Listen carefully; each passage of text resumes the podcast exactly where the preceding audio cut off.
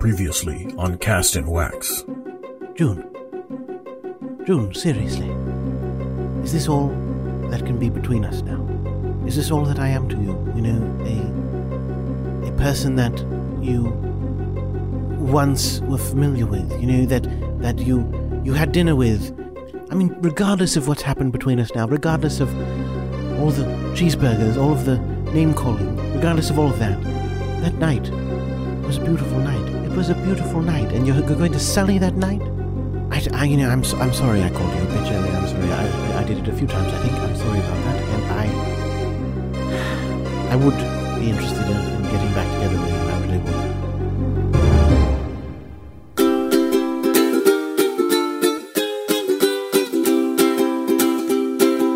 I really would. Each year at Christmas time, we feel our spirits lift. That's when we put aside our differences and try to mend our rifts. So hold on to the memory of how I cherish every gift, because come New Year I'll be miffed until it's Christmas time again, when we wish goodwill to men, and we won't be spreading love and joy till then. At Christmas time we throw our arms round the human race, but tell me, what makes Christmas special if all year long we embrace? And so for just this season, in my heart you have a place. Then get the hell out of my face until it's Christmas time again, when we wish goodwill to men, and we won't be decking any halls till then. 'Cause Christmas time was meant for spreading cheer, so when it's not December we spread pain and hate and fear.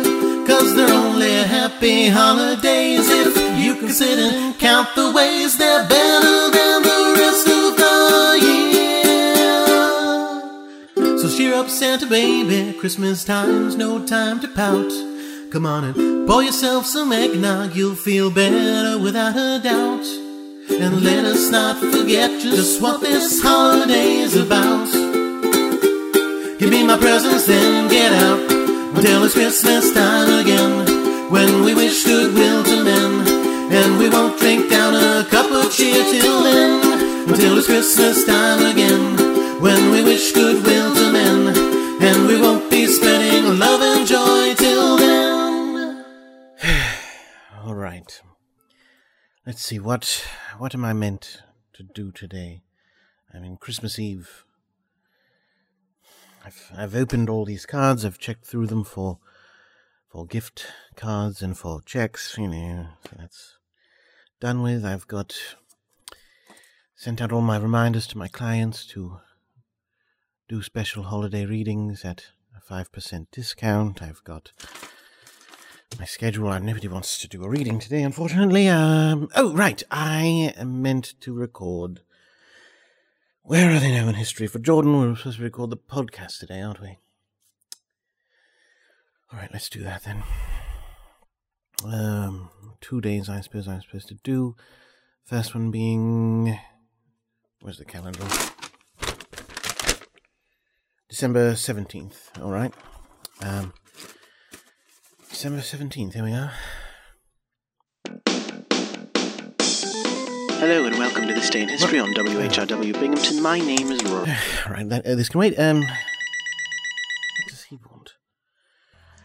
Hello, Rory St. John here. Don't believe it. Well, it's Patsy Kennedy. Believe that. Merry Christmas. Don't believe it, because it isn't a Merry Christmas yet, because it's Christmas Eve. And also, you're not going to have a Merry Christmas, Rory. That's why I'm calling. I'm sorry, what? Don't, well, okay. Let me explain. You're going to be getting... Look, I don't ask me how I know this. I hear things, you know. I am in the circles that hear rumors about things. That is how I know about the aliens. That is how I know about the government programs. Look, the point is, I know things, all right? And one of the things that I know is that you are going to be visited by three... Well, they're going to say they're ghosts. Don't believe it. They're not ghosts. They're aliens, obviously. I'm going to be abducted by aliens on Christmas Eve. They're not going to... Well, I mean, yes. But they're not going to say they're aliens. They're going to say they're ghosts. Don't believe it. There's no such thing as ghosts. Ghosts are... What we call ghosts, all right, are non-corporeal alien beings that assume the likeness of... Look, I don't have time to get into all this because it's going to start. The point is, I just want you to know, the things that they're going to tell you, they're relatively true, except that they're ghosts. Don't believe that they're ghosts, because they're not ghosts. Look, I believe they do work with the government, but I'm not 100% sure on that, so I don't know if the government is involved in what's going to happen to you tonight, but I do know they're not ghosts. Don't believe it. All right, so let me just get this straight. You called me up to say, if I see any ghosts, don't believe anything they say. No, definitely believe most of what they say. Look, I don't want to go too much into this. The point is, I remember a couple years ago when I did that special, I had that special lined up where I was saying I was going to expose the truth about Christmas and there was no real Christmas and that the whole thing was a government conspiracy that was designed to make you buy more presents and stuff? Well, yes, and then you didn't do it. On the actual show, you said Christmas was real. Yes, okay, right. That is because these three aliens, not ghosts, but aliens, came to me... I don't want to get into... It's a whole thing, and it's kind of personal, to be honest with you. And it's going to be personal for you, but the point is, look, don't believe... Okay, just... They're not ghosts, but... Just... You got to open... Okay, you got to open your heart, is what I'm trying to say, but not to the ghost part. The ghost part... Okay, I'm not saying this right. That's fine, Patsy, it's fine. Thank you for calling. I actually do have a lot of work to do. I have a recording today, so, I've got a lot of things I must get to. It's very nice. Well, listen, don't believe... Okay, about the ghost, don't believe it, but the rest of it, believe it. You gotta believe it. I'm sure I will. Thank you very much for calling. Have a good one and all that. All right, happy holidays. Yes. Man. Where was I? Ah, yes. This day in history. For last week. Hello and welcome to This Day in History on WHRW Binghamton. My name is Rory St. John. On December 17th, 1903, near Kitty Hawk, North Carolina, Orville and Wilbur Wright make the first successful flight in history of a self-propelled, heavier-than-air aircraft. Orville piloted the gasoline-powered propeller-driven biplane, which stayed aloft for 12 seconds and covered 120 feet in its inaugural flight. This is right one to ground, over. Ground, have I finally found the right one? Is my brother there? I'm right here. I'm like 3 feet away. Oh. You're right everywhere. Wow, we're getting some really bad feedback. Yeah, seriously. Anyway, I just wanted to say that what makes this flight even better is that baby Juju gets to sit in my lap while we make this, while I get to make this history-making flight. Yeah, why don't you rub it in my face? Too bad you get airsick. Big jerk. Now just to position baby Juju right behind the controls. And I think I'll ram the nose of the plane into the ground to land. Boom! Whoa, jeez. I'm okay. Baby Juju cushioned my fall. Yeah, that's going to be a hard one to explain to your wife. After the death of the entire Wright family under Orville, heavier-than-air flight was banned entirely. However, one should still be careful when driving an automobile not to have your baby ride on your lap. This is This Day in History on WHRW Binghamton. Really? All right, let's record this. But don't hit the brakes just yet. My name's Rory St. John, and this is Where Are They Now in History on Cast in Wax. And let me tell you something. If you are thinking about driving in your car with your baby on your lap, don't do it. What kind of Christmas are you going to have when there's someone that you love, the baby, presumably, and because of your actions, because you were reckless, because you made a bad decision, you now are not able to have the baby with you on Christmas, because in your case, the child is dead, which is a double blow, but also being alone on Christmas Eve, which is a week from this day, would be very sad. So, my point is, look, you don't want to do anything that will make you lose your baby, if you know what I mean. Because, it does. It just ruins the entire Christmas holiday. It just makes all of Christmas into crap. And I know it's only the 17th of December when you're listening to this, but on the 17th of December, you're really kicking things off. Can you imagine that entire 2 week period without your baby? Because you squash your baby metaphorically, or literally, in this case. So, babies belong in child seats, I believe they should be in the back. Follow the local regulations, look them up. My name is Rory St. John, and this is Where Are They Now in History on Cast in Wax. Very professional, Rory, very professional. Jordan, how did you get in here? Well, I'll tell you, I'm not actually Jordan, but my point was that you are allowing, once again, your feelings to get in the way of your actual job. You could be just telling, good moral things and also being good about Christmas, kind of important. But instead, you're letting the fact that you did something stupid and June broke up with you get in the way of what you can be doing for others on this wonderful holiday. That is not cool, dude. That is super not cool. Okay, we could go back a second to when you said you were not Jordan, because I believe you're clearly Jordan. Right. I do look like Jordan, don't I? Okay, well, let me give you a bit of an explanation there. What it is you got a phone call earlier from Patsy Kennedy? Yes, he said not to believe it, I believe. No, he said, okay, well, he said that you were going to be visited by ghosts. I'm the first of those ghosts. Oh my God, Jordan's dead? No, Jordan's not dead. I just chose to look like Jordan. What happened was we decided that it would mean more to you coming from people that you know alive that you care about, because, I mean, we did some research. It seems like you don't really care about a lot of dead people right now. So my point is that I am a ghost. I am the first of three ghosts that are going to be visiting you. I'm the ghost of Christmas past. Like in A Christmas Carol? Basically, yes. The fact is, like I said, we've been getting reports that you are being a jerk about Christmas. You are letting your personal life get in the way of what should be a wonderful, glorious holiday season. And this is not even the first time this has happened, as I know all too well, because I'm the ghost of Christmas past. What are you talking about? Look, Jordan, I don't know why you guys are trying to play this trick on me, and I don't know how you got in my house. I didn't know I told you about this apartment. Because I'm not Jordan. How many times do I have to tell you? Whatever, yes. But my point is, look, thank you for your attempted intervention, but what's going on in my personal life is my personal life, and it has nothing to do with you, and it has nothing to do with your show, and it has nothing to do with your podcast, so I don't know why you feel the need to intrude, and what is going on? I'm proving to you that I'm a ghost, and I'm taking you through time and through space to Christmas past, because that is what my job is, to show Christmas's past. This is weird. They always say that. I mean, they often say that, but the point is, I'm taking us back, way back, many years ago, to a different Christmas, to a different time. This is very strange. I know. Let me ask you this, Roy. Do you recognize this? Let's go. It. Yes, of course. This is WHRW. This is the lobby of the radio station where we used to do Welcome to the Waxwork every week. That's right. WHRW was always a very fun and very exciting place, and Jordan, not me, but the real Jordan, used to gather lots of wonderful friends and friendly people to do a wonderful radio show, and everyone got along. Everybody did their part, even if they didn't like everyone involved. They got along for the sake of the radio station and for the sake of the show, and they were nice to each other, almost to a man. Almost. Yes, I remember this. I do recall. This is the first year of Welcome to the Waxwork. This was when we did the shows live on the air still. That's right. They're doing a holiday Christmas Carol-themed episode of Tractor Fiction as we speak. Yes, they are. Oh, that was a wonderful show, wasn't it? I will say, we eventually moved to recording everything ahead of time, pre-recording and editing and all that. And while, of course, the shows got much better, there was a sort of excitement to doing the shows live on the air that did go away, and it was a good time. It was a good time. We were still learning about how to do this and who each other were, things like that. Well, that's super nice. I'm glad you're so nostalgic for it. Do you remember this Christmas? Well, yes, like I said, they did the holiday episode and all that. Right. But you weren't in the Tractor Fiction, were you? Oh, no, I mean, no, that was Frank's part of the show. No. Right, no, you used to hang out in the green room. Well, so to speak, I mean, it was just the lobby, really. In fact, I don't know why I'm not here right now. Perhaps I just went to the restroom. Oh my! There I am now. I look so young. I look great. I look wonderful. The bow tie suits me. My goodness! That's right. That's you. Oh, apparently, past you doesn't care for Tractor Fiction quite as much as you do. Well, I mean, Frank and I have always disagreed. Always, really, always. I mean, well, it goes back very far, all the way to.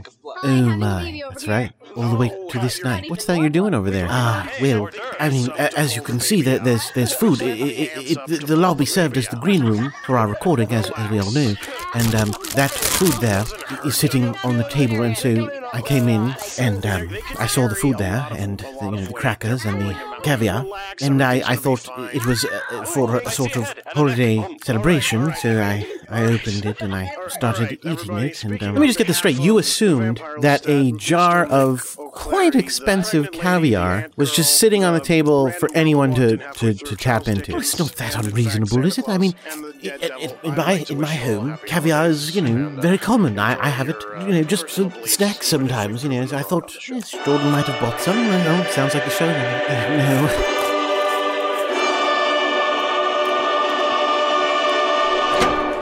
Good show, everybody. Good show. That was really good job. Thank you, Lynn. Well done. Devin, very good, very good. That was really great, everybody. Rory? Oh, yes. Good show, Frank. Well done. What are you doing? I was complimenting you. Good show. I said good show. That's not what I'm talking about. I'm talking about what is that you are putting in your mouth. What? Okay, right now, now. I'm having some of the caviar. What's the problem? That's my caviar. You can't just eat someone's caviar. No, I'm sorry. It's yours? I mean, it's right here in public. I figured, you know, I could just have however little. No, it's mine. It is part of our negotiation that every year, once a year, for Christmas, I get a bottle of caviar. It's more of a job, really. It doesn't matter. I'm supposed to get... It's my Christmas bonus for doing this show. I get the caviar, and you've eaten more than half of it. Who eats more than half of someone else's... Even if it was open to the public, who eats more than half on their own before anybody else even gets there? Well, I mean, it's very good, so I just... I mean, it's very hard to resist. This is not the problem. All right, that's it. I am talking to Jordan. I am getting you thrown off of this show. This is ridiculous to you. You are not. You can't just steal someone's very expensive food. Well, then one should not leave one's very expensive food out in public. And I don't think Jordan's going to be kicking anyone off the show. If anything, he could kick you off the show because you're the one who stole his job on Tractor Fiction. Because I'm better at it than him. Look, Jordan has conceded that I am better at Tractor Fiction than he was. So that's why I'm still on the show. This is ridiculous. You can't just take things from people. Oh, you can't just take things from people. Look, what are you going to do? Look, I'll scoop a little more onto another cracker. Oh, who's going to stop me? Who's going to stop me? Oh, you goddamn. Oh, I'm going to punch you in the face. Oh, go ahead, Frank. Punch me in the face. Then I will call campus security and get you banned from the radio station. You wouldn't. Just try me, Frank. Well, then I'll report you for taking my caviar. You mean the caviar that was left completely unwatched, sitting on a table amongst other communal foods? Well, that's where I unwrapped it. Yes, we'll see what kind of case that makes. You know what? You're a piece of garbage. You're a con man, piece of garbage who's scamming Jordan and friends out of work. I don't know why you're... Decker and Hayes is on in just a second. We got to get on there. All right, thank you, Jordan. I don't know why Jordan puts up with you. You are a piece of garbage. I hate you. Oh, you hate me. Well, that really stings. Someone who thinks they're going to be a radio host someday. That's very unlikely, my friend. That is very unlikely. I see a world in the future where you are working at a supermarket for many, many years. That's what I see in another world. And you know what? Possibly in this world, too. You are... Oh, God damn it. Oh, the sad little host is going to cry. The sad little host is going to cry. Oh, I'm going to be working in a supermarket. I don't know where you get off. I don't know where you get off, my friend. We're not friends. Oh, that's for sure. That is for sure. You know what? You could... Oh. Merry Christmas, all right? More caviar, then. Wow, Rory, wow. Well, that's not my fault. How is that not your fault? You stole his caviar and then rubbed it in his face and then said mean things to him. How in any way could that possibly be anything but you being completely 100% at fault and just crapping all over someone for your own enjoyment? Well, okay, yes, when you put it that way, that's fair. That's a fair assessment. Yes. But in my defense, I will say, I do think that... Oh, shh, I like this one a lot. What? This episode of Decker and Hayes. This is a really good one. This is a really good episode. I remember it being really cool. Well, but you own it. You have it. You can listen to it whenever you want. I'm not Jordan. Just quiet down and let's listen to it. Two sides of the same coin. All right. They usually share a side. For Stella Decker, half of what used to be the city's best PI firm, Decker and Hayes. Death seemed to be getting really locked away at every turn. And she and Macias had been hired by Tess Nichols to investigate her husband Jack's death outside the Blue Diner. She'd figured it was just a quick buck. She'd not expected that Macy would shoot Tess while she was attempting to slip her tongue in Stella's mouth and a knife in Stella's ribs. She hadn't guessed Macy would leave her cold during the biggest snowstorm of the year and go on to shoot Jack Nichols dead. Again. On top of all that, there was the whole issue of the Blue Diner itself. Why did someone keep smashing all of its blue plates? Who had killed its owner, Stickler? Was it Tony Cross, who'd shot him only the day before? Stella was doing her best to answer these questions without her former partner, but with the help of Tommy Potsdam, her secretary, and Julian McGinnis, a rival PI who'd been hired by the late diner owner. Stella jumped into McGinnis's car, and even with 3 feet of snow having fallen, and Parlortown having subpar plowing capabilities, she drove well over the speed limit, occasionally skidding into a mailbox or street sign that did little to hold back the vehicle. She parked half on the sidewalk in front of Wexler and Cross's offices, She strode through reception without breaking her stride, gun in hand. Dr. Cross's... Shut up! I'm calling the police. Please. Stella kicked open the door to Cross's office to find the man sitting at his desk, looking like the dog that ate the cat that ate the canary. Once he realized who had barged into his domain, his expression became a little more shocked. Why, hello, Miss Stella Decker. Jordan, where did Jordan go? Because I know things, I'm smart. Why is it that you are coming into my... Stow it, Cross. Your little girlie is dead, and I'm not. Surprise! Now, you're going to tell me what the hell is going on. Oh, you want me to explain things? Well, I don't know what you're talking about. I don't think that I can explain anything to you because I don't know nothing. Let me get the ball rolling then. You used to have connections with Stickler back when he was a financial advisor. Oh. Conveniently enough, at the same time that Wexler and Cross went from a twinkle in your eye to a multi-multi-million-dollar firm, Stickler retires and starts up a diner which, according to its financial records, feeds about 2,500 people a day. Ring any bells? I think I might remember a little bit about what you're talking about. Do you want to tell me some more? Around the time your partner's son-in-law was killed, for the first time anyway, he started ordering plates for the Blue Diner, and someone starts breaking them on a weekly basis. That sucks, that he was breaking the plates, but, I don't know why you're telling it to me, because... I told you earlier. You shot Stickler. He told me so himself, before your girlie killed him. The way I figure, you must have caught wind of whatever was going on at the Blue right under the nose of that money you were slipping Stickler. So, what was it? Drugs? Gems? Really? You think that it was about gems? It wasn't. I could tell you the real thing. If you want to hear it. But as it is right now, you pretty much don't know anything. You got everything you said is completely wrong, and you don't know nothing about nothing. So how about you fill me in? Okay, here's the true story. Once upon a time, there was a guy named Rory St. John, okay? What? And he was so mean, and he was so selfish, and he was so... greedy all the time, but he was like a big douche, and nobody liked him, and he got in fights with people, and so once upon a time, like I said, three ghosts came, and were like, we're going to tell you, we're going to show you the error of your ways, did you know about that? But Rory was so dumb, he didn't even know that he was listening to a ghost on the radio. What? Wait, so you're the next ghost, Scapey? No, I'm not...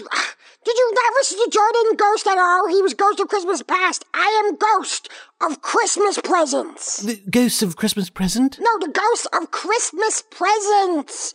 Like what kind of presents people get for Christmas. Wait, so then why am I still in the past at the radio station? You're not. Oh, how did we... Is this the present? No, I didn't get you a present. This is now, though. And we are now in Jordan's apartment for today, for this Christmas. Well, where is everyone? They're coming. Just relax. You see, they've got a Christmas tree because they are happy and they like Christmas. Yes, but you don't like Christmas. You hate Christmas. Not this Christmas because my dad is going to be home. Just watch. You see. Here comes dad. Scapey, are you in here, Scape? Oh, hey, Scapey, come on. We got to get working on the podcast. People are going to come over. We're going to record the podcast soon. Okay, Dad. Okay, I'll come right now to you. Wait, I thought you were the ghost. How can he see and hear you? Because I'm also Scapey. Remember when I said I was Scapey? So, Dad, this is a story. This is a story about Christmas presents. And I'm going to be Scapey. What? Dad, don't worry about it. Just hold on a sec, Dad. Rory, just watch. You will see about people have a right Christmas, and you're not one of them. Okay, Dad, go ahead. Okay, that was weird. Okay, so we're going to record this podcast today. I wanted to have you do some of the letters. So I'm going to read you some of the letters, and then you have to memorize them so you can read them like you promised. Okay. Let's see. Here's one. You're going to read this one to Frank. Dear Frank, just wanted to let you know that my brother can't come to a keyboard, but Andy is glad you enjoyed the cupcakes and frozen pizzas, and everything is going according to plan. Happy holidays, and please enjoy as much goose, ham, turkey, pie, cake, or whatever holiday food you like best as you can. Ted the Hookworm. Okay, I got it. What, you got it? You haven't memorized already? Yeah. Go ahead. Show me. Oh, Frank, we got it. Andy did the thing with cupcakes. Good. Scape, the point of this letter is it's a very nice and pleasant holiday wish. You know, people who are wishing a happy holidays want Frank Allen to enjoy their holiday, want him to, you know, enjoy lots of wonderful food and friends and family, presumably. That's what Christmas is all about, Scape. I know, Dad, I know. You know? Yeah. But you usually hate Christmas. Well, Dad, that is because usually I don't have you with me on Christmas, or Mom. Usually, that means that I'm sad and lonely. I just am with Boo Bear and Boo Bear sucks, so I don't have the Christmas that I want. But Christmas is the time, I have learned, to spend with your family. Are you listening, Rory? And people that you care about, and spreading joy to them, do you understand? Joy, not being a kind of a goose, or not being a**hole for a**watch. That's why you guys should be nice to people. Right, Dad? Yeah, I don't know why you're saying it with an attitude at me. Dad, that's what it's about, though, right? Yes. Oh, we just got a new email in. Let's see what it says.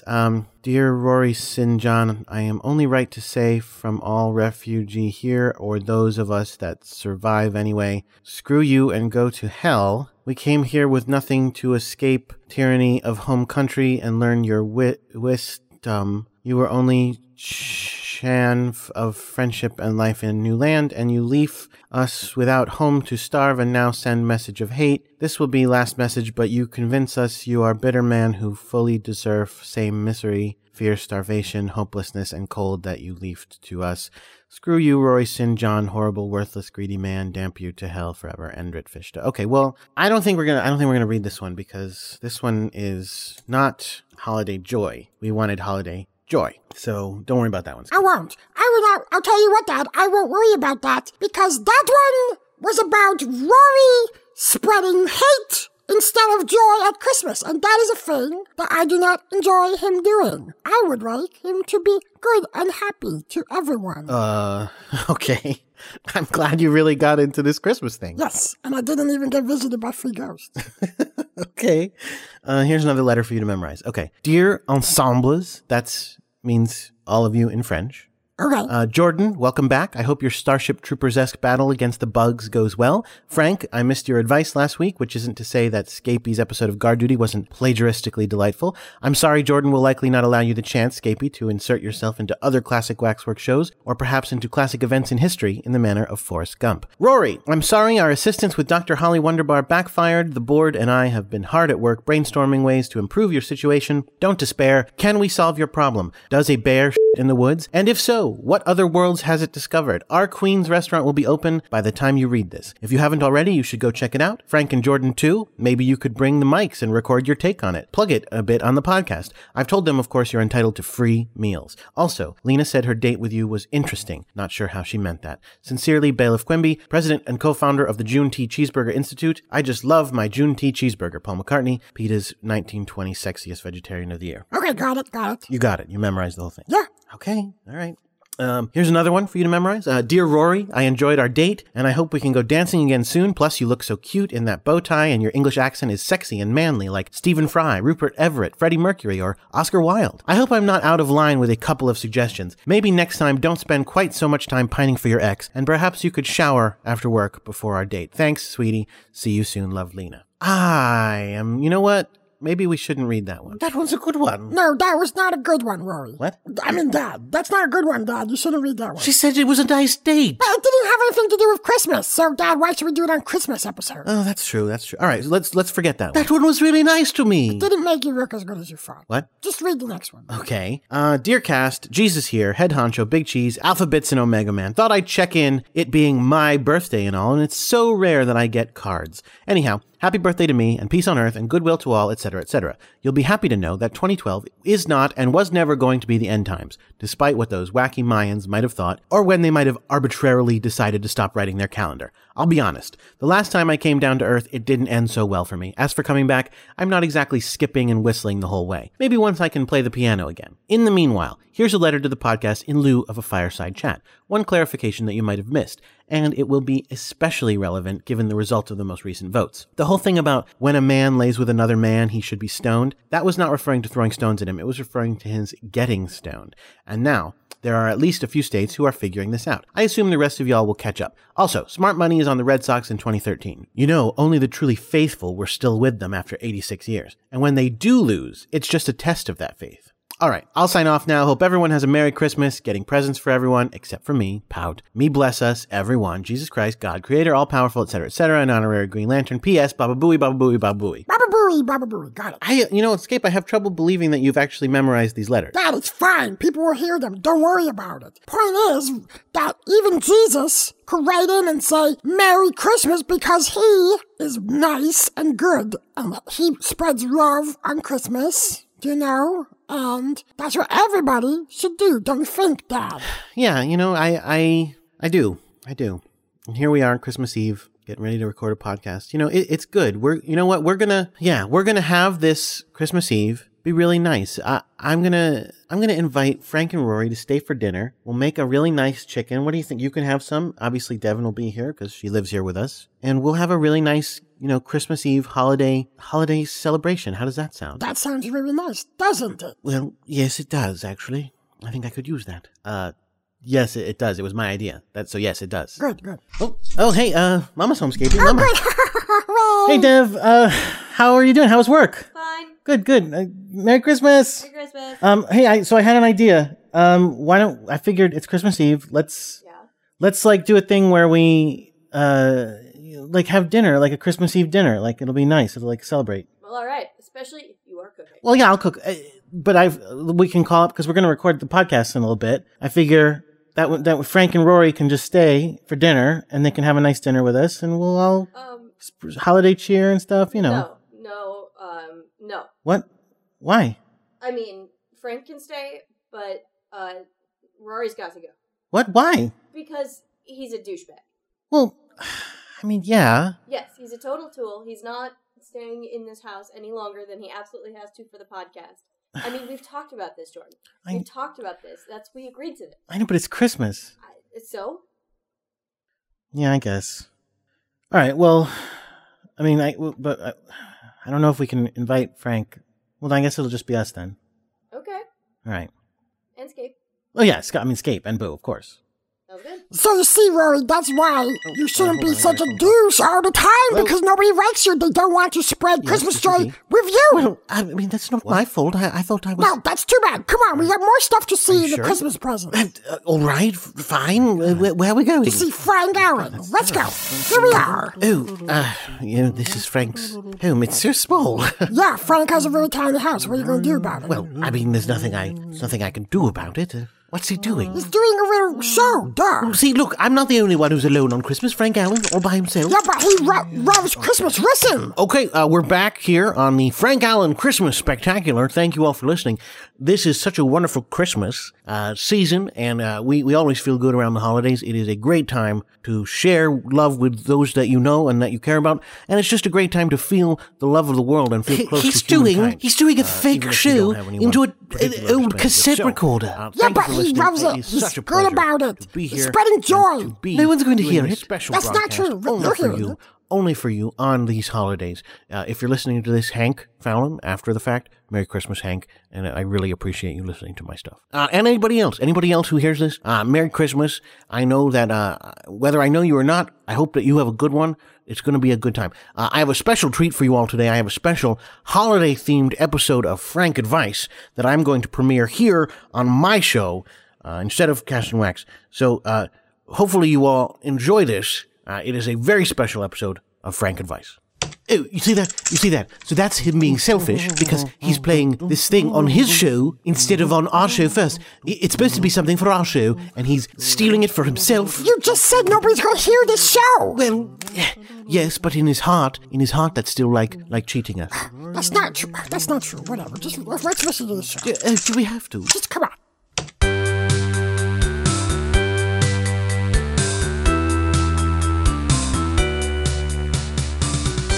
Hello, everyone, and welcome to a holiday edition of Frank Advice. My name is Frank Allen, and I have a very special guest with me, a very prominent figure in the world of extra history, probably the most prominent figure in the field of extra history that I've ever interacted with. Mr. Jean-Baptiste Saint Seraph. Is that your? Actually, you have a longer name than that, don't you? Carmichael Jean-Baptiste Saint Seraph is my full name. I am, as you say, very special. I am the commissioner, the Now I'm pleased to announce on this program I am the UN Commissioner on Extra History, as well as the European Union Minister for Extra History. So I think it is fair to say I'm the world leading expert on extra history and the field of study around it. That I think that is fair to say. Do you prefer to be called Jean-Baptiste or do you prefer to be called Carmichael? Jean-Baptiste sounds more French, so I prefer that. Okay, absolutely. Let's see. So now, Jean-Baptiste, I'm sure you've heard the show before, but what we do here is we answer people's questions and we do our best to give them frank advice. Yes, I think that's very suitable for extra history. That's what we do in the field often, so I think it's good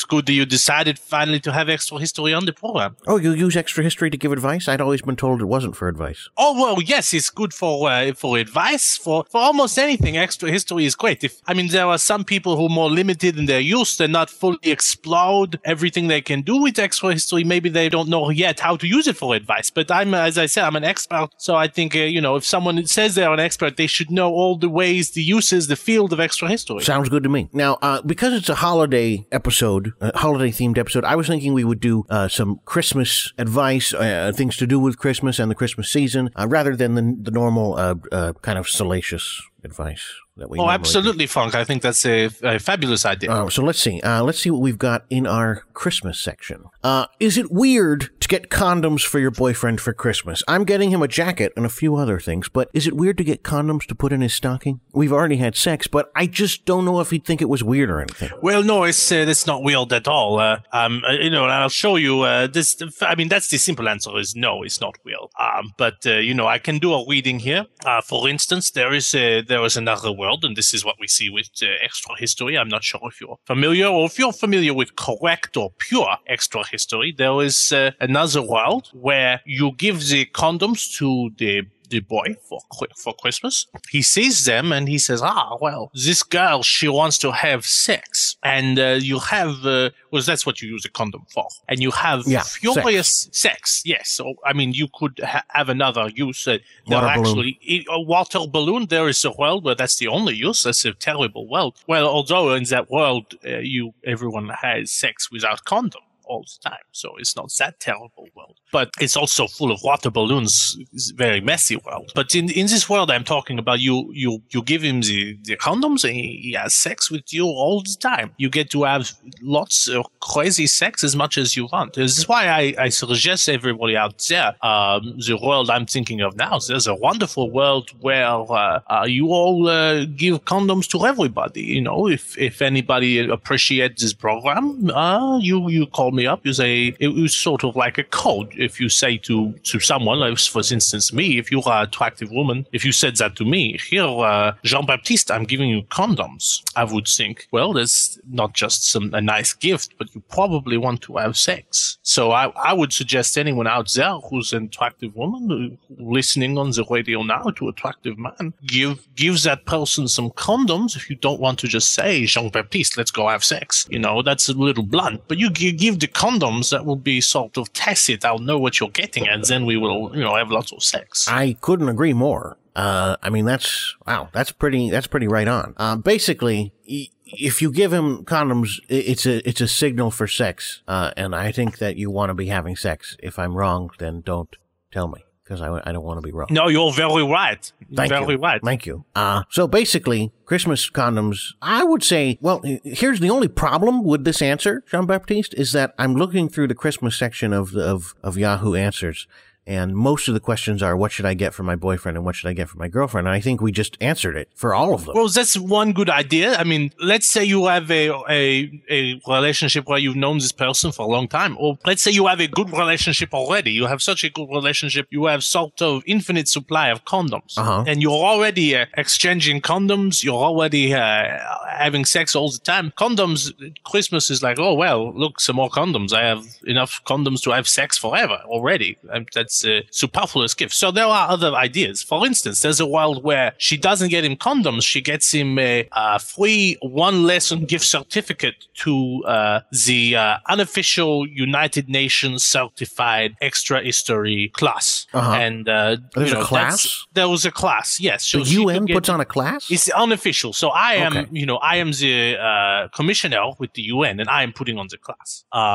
So it's sort of the UN puts on the class. And I have to mention that, but it's basically the UN puts on the class. Okay. And, you get him that, he goes, and he'll be hooked. He'll love it so much, he'll keep coming back. And he won't even mind paying for the extra classes. He'll love it so much, and it'll be a new extra historian the world will have, and he'll have a fulfilling thing in his life, almost as fulfilling as the love that you have brought you, and he'll be so in love with you because you gave him this extra history that he will want to marry you, and he'll be the best husband you could possibly imagine. So that's another great possibility. Other than the condoms, I think, I would say in your situation, just, weighing the other worlds that there are, I see several out there. You probably want to give me the condoms if you already bought them. You probably did, or you could go out there, not that expensive. You can give me the condoms and give him the gift certificate. So, wait, I'm sorry. You're going to... Is this because you want to have sex with her boyfriend? No, I don't want to have sex with her boyfriend. Okay. I was a little confused. No, I mean, she gives me the condoms. That's like a signal from her to me. It's nothing to do with the boyfriend. And then, for the boyfriend, she gets a very nice gift, which is the extra history gift certificate. But during your class, you're going to be with the boyfriend, not with her. You can't. You're giving the class. No, I don't personally give the class. Oh, you don't? No, I'm very important. Oh, okay. So you'll be with her, yes. Right, okay. You think they'll still be boyfriend and girlfriend? Well, there are many worlds out there. There is a world where they're not because, other circumstances like a murder or something exciting. A murder? But, whoa, who's murdering who here? This is very confusing. There is a world where she doesn't get him the gift certificate, and instead he goes out to his job and he gets murdered on the way. Okay. But there is a world where they are both swingers and they stay together, and that's the happiest world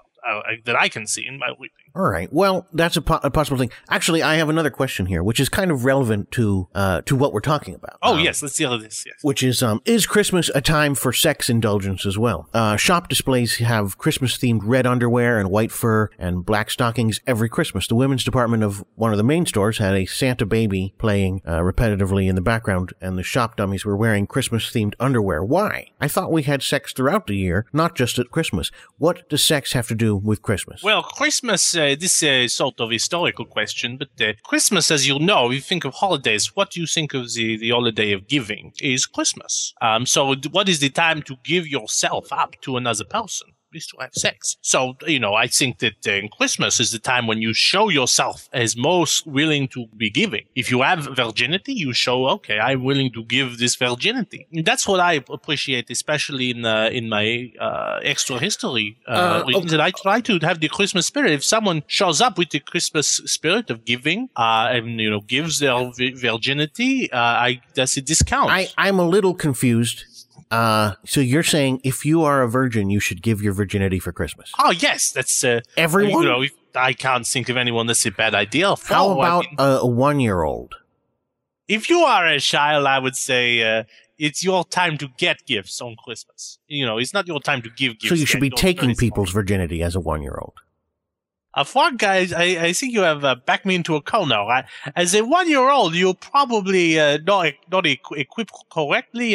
Now, there is a world where that's legal. There is a world where you grow to sexual maturity after several weeks. But in this world, I say it's not the best idea because, my philosophy is always, avoid the law if possible. Avoid being caught for whatever you do. So if that's the sort of thing you're into, I mean, it doesn't interest me, but if that's the sort of thing you like, just try to avoid the cops. Wow. Now, okay, I mean, I'm going to go out on a limb and disagree with you on that. I think if you want to have sex with one-year-olds, you should not avoid the cops. You should get caught by the cops. Okay, that's probably the thing that is best for society. I was giving personal advice to the pedophile. Yeah, my advice to the pedophile is get caught. That's probably what is the best fault is the world at large and is the children. Is probably, yeah. It depends who you are advising, whose interest you have at heart. You know, if you want to have the children be safe, you probably want them to get caught. There is a world where there are no pedophiles at all because they've all been brutally murdered. And then, sure, that the children are really happy. Okay. No, Jean-Baptiste, do you have any questions you want to bring up for us? Oh, let's see. I have just been looking through Yahoo Answers, and here's another one. This is the first that came up. What should I do about the Asian gang ruining Christmas? There's this Asian gang in my neighborhood. They are vandalizing everyone's house who has Christmas decorations. Being a good Catholic family woman, I didn't take any action when they cut down the spruce tree in my front lawn and set my dog on fire. What should I do about these wrongdoers? I don't want them to ruin Christmas for everyone. They set your dog on fire? That's terrible. Well, yeah, that's incredibly terrible. I mean, okay, does it say why they don't call the police? No, it doesn't say why they don't call the police. And probably they're involved in some sort of profitable activity they don't want the police to know about. That's why I would not call the police if it were me. Here is what I would say. You say you are a family woman, right? And you don't want this to ruin Christmas for your family. Okay. And clearly you don't want to call the police on these Asians. And they sound like they're fairly powerful in the neighborhood. They set your dog on fire and no one has stopped them. So I would like to say that there is a world, and it is this world, where I am personally offering you a place to stay. What?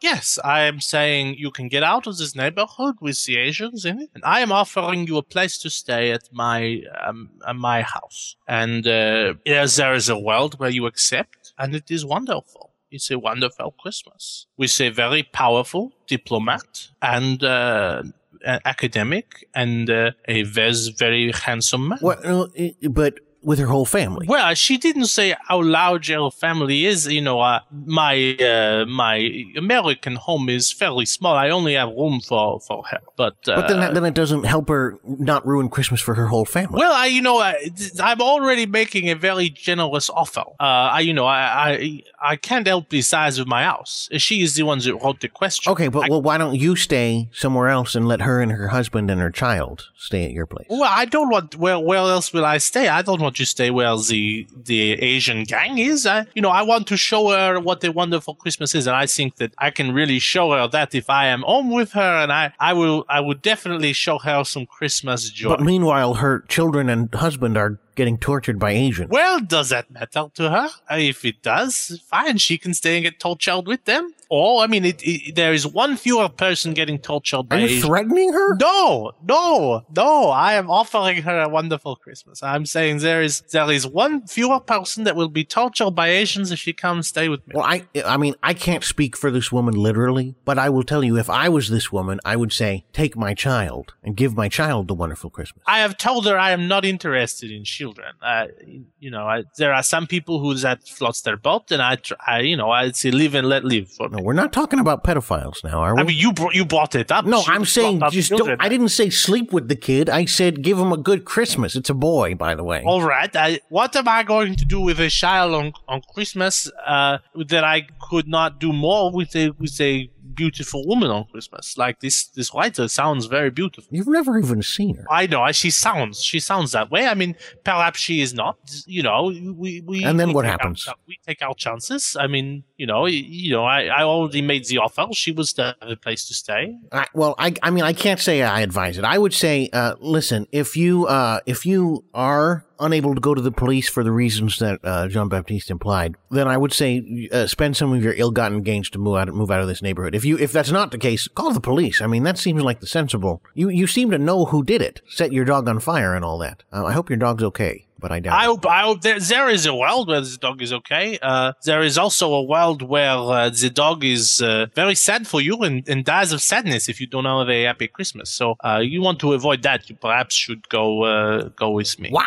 It sounds like you're threatening her. That is not a threat. That's a reading of the alternate world. You know, I'm an expert on extra history. I know this. Well, that means in that alternate world, the dog's going to be sad no matter what. In that alternate world, yes. But you want to avoid that world being this world. So if the dog's dead, don't bother. If the dog is dead, you want something to cheer you up. You want someone who could maybe even get you a new dog. I'm not saying. I'm only saying. Well, here's a slightly related question. All right.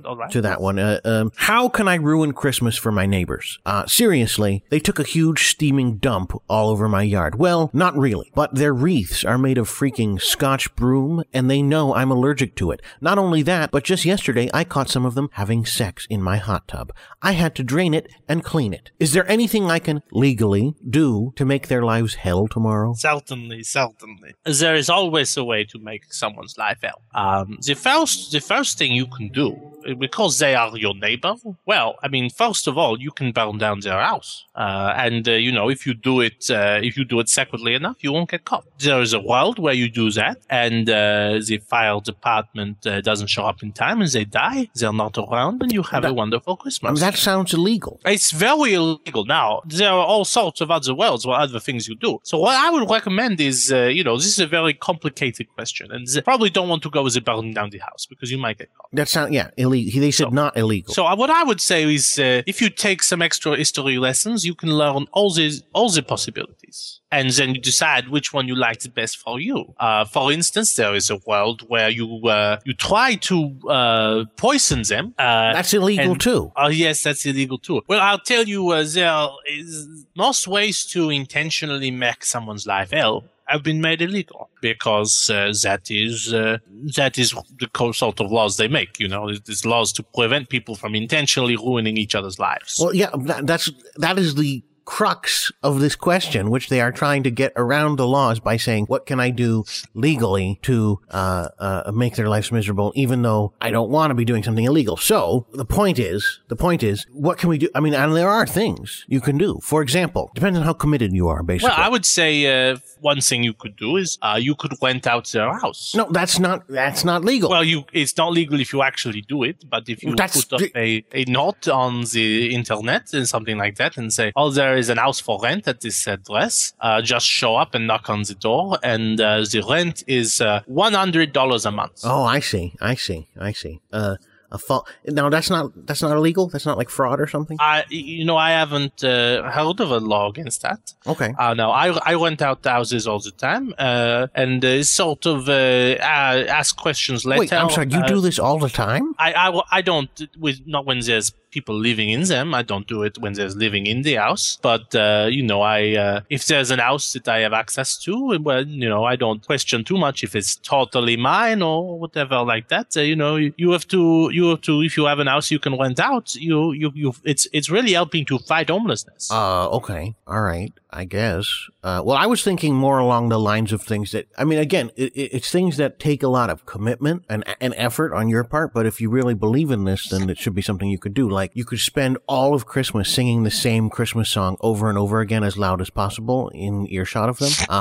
That's pretty irritating. That's possibly noise pollution. And I don't know what sort of neighborhood you have that has rules about that. But that's why, to be honest with you, that's why I said singing it rather than playing it in your stereo. Because I figure singing, like, if you're playing it on your stereo really loud, they can be like, oh, you got to turn it down. But if you're just singing, it's just your voice, man.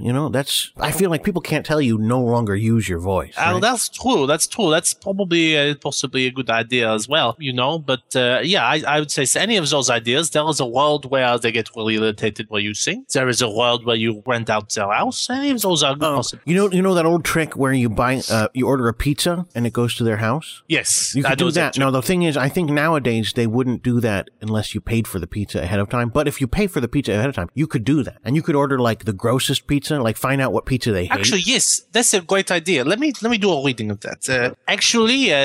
This is a sort of a cloudy reading. And I'll tell you, sometimes we have to do experiments in Next Door History. But I think that would be a good idea. Here's what I would say. We'll research this. I would say we'll test it on me. Call up the pizza places in your area, and we could try a control group. We try with pizza, we try with Chinese, and have it go to my house. All right. And we'll see if it shows up. And once you buy the pizza, I will tell you if it has showed up. And if it does, then that's an excellent way for this person to take revenge on their neighbor. Wait, I'm a little confused. Why are we buying them? Why are we testing it? What's the test? Well, if it doesn't work, you don't want to have him try it. Then I'm pretty confident it will work. If you buy a pizza and pay for it and say deliver it to this place, I'm pretty sure they'll do it. Oh no, they might say it's a prank or something like that. But I paid for it. Well, they would say, yeah, you paid for it, but I don't want to participate in the prank. They would. It's a gift. It's just that it's a gift they won't like because I'm going to put anchovies on it. That is in the good world. There's a world where it's bad. We'll have to test which way this world turns out. Do you like anchovies? I love anchovies. Okay, well, that's not going to work. What do you dislike? Oh, well, I have to say I really hate pepperoni. I can't stand it. It's very oily and spicy. I don't like it at all. No? All right. No, so if we order pepperoni pizzas, so like if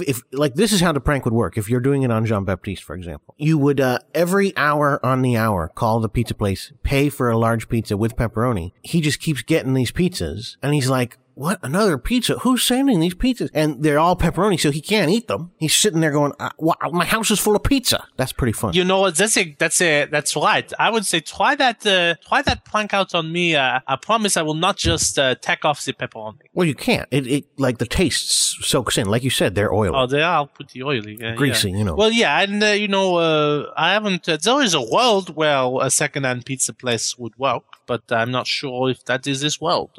Second-hand. Pizza place? Yeah, well, you sort of, let's say, how much is a new pizza? Maybe $10? I think more than that, but okay. Or how much? $15? Sure, maybe? Sure. $15. Say, all right, it's $15 if you want a new pizza. You go to the second-hand pizza place. This is a pizza. It was very well cooked by a local pizzeria, but nobody bought it. So we are selling this for $7. I've never heard of such a place as used food. Well, it's, there is a world where that is the most popular business model in the country. All right. Well, anyway, do you have another question? Or? Well, let's see. We should have another question. I'm just... now, this is in the Hanukkah section, which is, as you know, the holiday celebrated by the Jews. The Jews? The Jews. Oh, the Jews. Yes, I'm doing a French accent. Oh, okay, yeah. It's the way we say Jews. Jews. It's the way we say that. Does it sound more French if I say Jews? Or Jews. I guess Jews. Jews. Yeah. All right. That's what I'll say. Why do Jews get circumcised? And by the way, do they celebrate Thanksgiving or Halloween? I already know they don't celebrate Easter or Christmas. Okay, well, not necessarily 100% Hanukkah related, but it's got a connection. To that, I will say, yes, you're right. They don't celebrate Easter or Christmas. And their religion does also forbid them to celebrate Thanksgiving or Halloween because those are religious holidays here in the United States. So, as you know,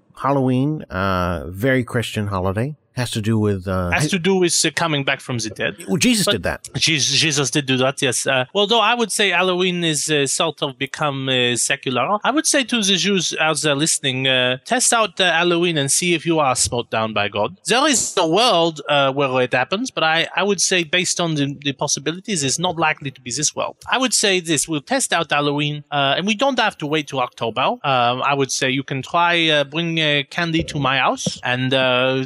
That's not how Halloween works. That's not how Halloween works. Halloween is they go to your house and you give them candy. Well, I know that, but I don't have candy prepared. So I would say perhaps it's more suitable to the Jewish religion if you bring me candy rather than taking candy from other people because it might not be kosher.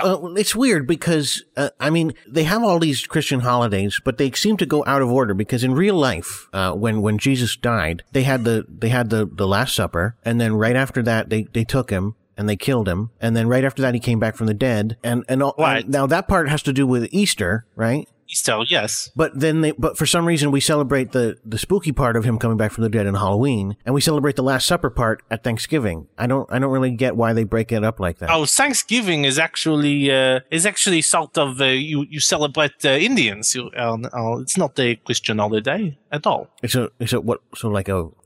Like a Buddhist holiday? No, it's not a religious holiday at all. It's an American holiday. It's just the United States, so sort of thing that we have here. Oh. You know, I thought it was the Last Supper. It's not the Last Supper? No, that's not another day. So why do we say grace? Well, you don't have to say grace. Oh. That's just something maybe your family did. All right, well, I'm done with that. Yeah. Well, here's what I would, have you ever had a real Thanksgiving fight? Have I ever had a real one? Right, where you knew what the meaning of the holiday was about. I thought it was for Jesus. No, it's about communication, like we are doing now with the Indians, and it's about saying thank you, or merci, as they say in France. I would like to say, writer on Yahoo Answers, this man has never had a Thanksgiving. I would say Gaza, and neither have perhaps these Jews that you know, that you are asking for them what holidays they can celebrate. It's a good thing you got us. I would say gather them around, get a turkey, get a stuffing, get cranberry sauce, and bring them all over here, and cook a Thanksgiving dinner, and Frank and I will enjoy this together, and I will tell him about the meaning of Thanksgiving. And to answer your main question, why do Jews get circumcised? Everybody gets circumcised, duh, so I'm circumcised. Not everybody gets circumcised. What? No, I've never been circumcised. Not that weird. Oh, that's weird. No, there's a world where that's weird, but that's this world. I'm circumcised. No, I would like everybody. I'm not Jewish. I am not circumcised, and that actually makes there's more material on the member, and it actually makes it more enjoyable for anyone listening who is a woman. That sounds gross. No, it's not gross at all. It's natural and it's very enjoyable. That's not natural. It's natural to cut it off. No. Well, no, it's not natural. No, natural is just the way that it normally is. But even if it's not natural, it's an improvement. So anyone who's listening that's a female who wants to test out between myself and Frank, you can test me first. And why do you get to go first? Because I made the offer. It's polite. I mean, I could go first. I mean, polite would be you say after you. Polite is when you go after you. I would say polite is let the guest decide. They will be the guest. I am better looking. They'll probably decide on me. Why would you? That's rude. Well, no, it's matter of opinion. In my opinion, I am the better looking guy. All right, well, we got one more question here. How to get my boyfriend to get back in here and have sex with me. It's Christmas, so of course a lot of people are here. I want to real bad, though. He was in the living room watching the game. Now he's just playing video games, but I can't tell him to come to the room with me because I want to LOL. All right. Well, this is a question I'll give in two parts. In the simple way is you just you say to him, "Hey, come over here, have sex with me." No, she said she can't do that because there's people around. Well, that's when you have a secret sign, which is like giving condoms, or when you say, "Oh, there's a phone call in the other room for you. They're calling about the bed." And then he will think bed. This is what I with my girlfriend, when she wants to have sex, which is, fairly often. You have a girlfriend? I do, yes. I wouldn't have guessed that. It's an open relationship. On my end of it is open. She's her name is June Loveberger, and she's a wonderful. Wait. Did you say June Loveberger? Yes. That's her name. We know her. She's been on the show. Has she been on this show? That's wonderful. No, I mean, not Frank Advice. She's been on Cast and Wax, our podcast. So you have met June already? Well, yeah, and I don't think she's that attractive, but wasn't she? I thought she was. I find she is. She is as attractive, but, that's a matter of opinion, as I said. I find we are a very attractive couple. I thought she was with Rory. Well, she used to be with Rory in the past, and now she is with me. Oh, okay. Wow, and you've had sex with her. All right, well. Oh, yeah, lots of times, and she loves it. We live together most of the year, and she most of the year. She only broke up with him like a couple months ago. Well, that's the plan. Is most of the year. Oh, that's the plan. Yes. All right, and we do lots of things together. We help each other with our projects in our various ways, and it's a wonderful relation. And if you and I don't know if you have a wife or a girlfriend or anything like that. You are invited over for Christmas with us and the other co-hosts, if they would like to come to our Christmas party, absolutely. Well, that's very nice of you, but all right, look. Wait. How does this answer her question? Oh, how do you get the boyfriend in the room? June and I, when we want to have sex, and there's lots of people around, like at this Christmas party, we are probably going to be in the other room having sex at one point. Okay. I'm sorry to hear that, but I don't want to be at a. Anyway, just go on. Tell me what she would do is come in the room and say, "Oh, there's something to be attended to downstairs," and I would say, "Oh." downstairs. She means downstairs in her body. That's right. Oh, but it sounds like she means in the house. And then I leave and we attend to what is downstairs and then I come back. The other way, now, that's the very simple way. It does not work for everybody. I would just say, if you really want the answer to this, I would have to demonstrate. And that is something I can do. If you get in touch with me and come over, I can demonstrate how you can get someone to have sex with you. I'll pass. Not you, the writer. I can tell her how she can get the man to have sex with her. I'll show her how. Well, can't you just tell us over the? I mean, it's audio. It's all. That's why I'm saying I gave the simple answer, but there's a lot of body language. There's a lot of signs and hints and flirting and foreplay you have to do, and you can't do that over the radio. That's why I'm saying I give you the simple answer now. Come over, I will show you how to get a man to have sex with you. All right. Well, I guess you're invited to his holiday party as well, or earlier than that as well. To have a one-on-one lesson. Well, at any rate, if you want to go to his holiday party where he's going to be having sex with his girlfriend, apparently, in the other room, when is that? Is that on Christmas Day? That's not on Christmas. Christmas is a Tuesday, so it's on the previous Saturday night. Oh, well, you know what? It's going to be too late because we're airing this on Christmas Eve, so we're already everybody's going to have missed it.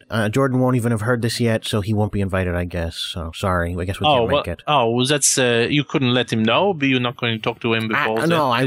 We don't talk before shows. It's a thing. All right, all that. Well, I'm sure we all have enough people for the party. It's, the more women anyway instead of men, the better. But you're going to be having sex with June. What's the difference? For part of the party, yes. Well, okay. This is that's not the way Rory described the relationship. So anyway, okay. Thank you for being on, Jean-Baptiste. You're welcome anytime. Thank you for having me on your program. And people can find you through the UN? People can find me through the United Nations. I'm the Commissioner on Extra History, the highest authority and office in the world on Extra History, and you can get in touch with me that way. Okay. All right. Well, thank you again, and happy holidays. Oh, thank you. Happy holidays to you and to all our listeners out there. All right. This has been... Frank Advice, and we will give you more advice next time.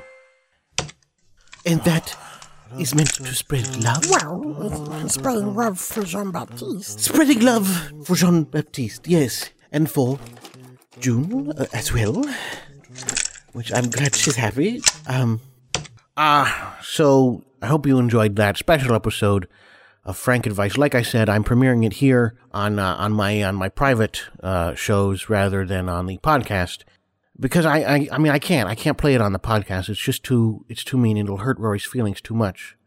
Obviously I give him a lot of guff, but I don't want to rub his face in that his girlfriend is with someone else. That's not that would just hurt him too much. So that goes on the archives for a special. Hank Fallon gets to hear it. Thank you. I hope you like it, Hank, like I said, and anybody he plays it for and his little group. But anyway, back to feeling good about the holidays again. Let's feel good about the holidays again. What do you guys say? Frank, what are you going to be getting people for Christmas? Everybody's a jerk all the time. I didn't call in and let me know, and I'll try to say what your answer is in future years if I get that get any answers from you. Speaking of which, we do have some answers from previous years to our previous questions of what are you going to do on Christmas Eve night? And I got a letter from Hank Fallon saying, every Christmas Eve I listen to the Frank Allen specials from every previous Christmas Eve, and that's probably what I'm going to do this Christmas Eve as well. Well, Hank, thank you for writing in, and thank you for being such a big fan of the show. I do appreciate that. It feels good to know that at least on some level I have a connection with someone, and at this time of year when you need it most, it feels really good. Hopefully I will be seeing our good friends at the podcast really soon, because we're going to be recording a new episode of the podcast. I'll give my cards. I got cards here for Jordan and for Scapey and for Rory. Hold on. I'm getting a phone call. Just one sec. See, everybody wants to feel a connection. I suppose you're right. It's really...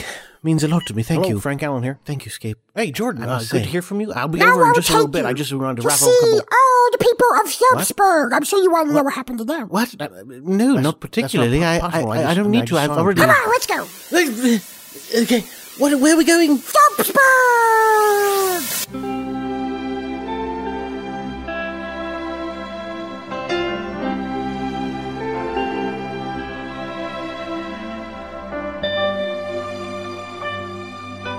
Turumbolo presents the hell out of a somewhat Christmas Yuletide, a holiday story of Season's Greetings by Daniel Hanukkah Schwartz, Peter Christmas Bowers, and Charles Festivus Berman. One of the things about being a reporter is that you're not always reporting. Sometimes you have days off. Christmas, for example. Only bad reporters are forced to work on Christmas. Poor Wanda. Then again, it's no picnic for me either. We three kings of Orient are, bearing gifts we traverse afar. Say, what are you writing, my little sugar plum? Just a letter home, and don't call me that. Okay, my big sugar plum. I'll be over here decking this hull. Myrrh I bring its bitter perfume. Stop! That's an alcove. And why are there plants in the house? Candy cane, it's Christmas time. Go on.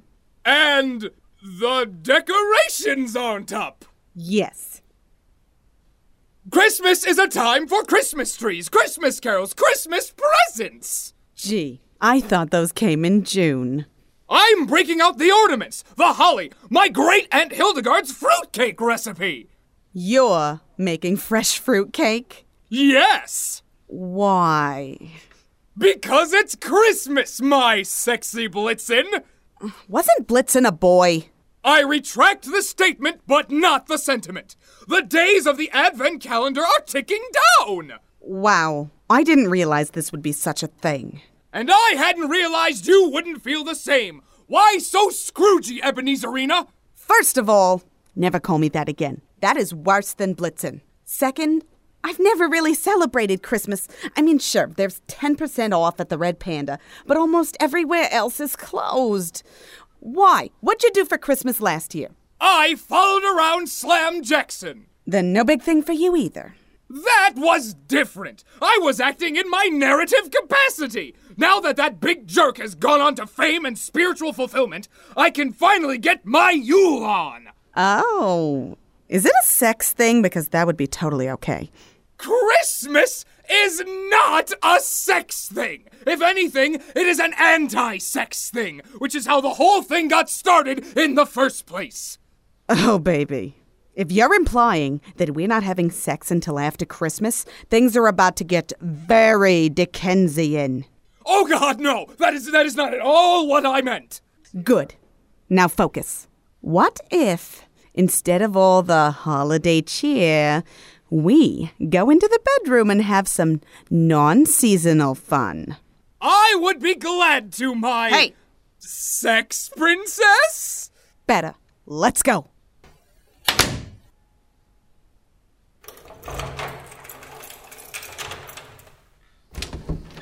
You get the holly, Casper? Sure do, Balthazar. Mel, you got the tree? Got the tree! Good. Now, I'll put the cease and desist order, telling them they can't celebrate Christmas no more. Yep, that's a cease and desist order there, all right. How's it look? A little off-center. Maybe shift it a little? To the left! Mel, Jesus, shut your trap. Let's scram. Why would I give you an instruction? Good King Wenceslas! Oh, my God. The decorations have all been ripped away! The tree has been taken! There's something on this table. It's a cease and desist order. My singing isn't that bad. Yes, it is, but that's not important right now. Some jackass just broke into our house. It's time to find the thief. And steal back Christmas. Sure, why not?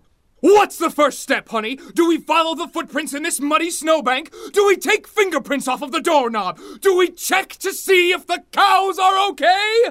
We're going to the station to file a police report. Oh, man!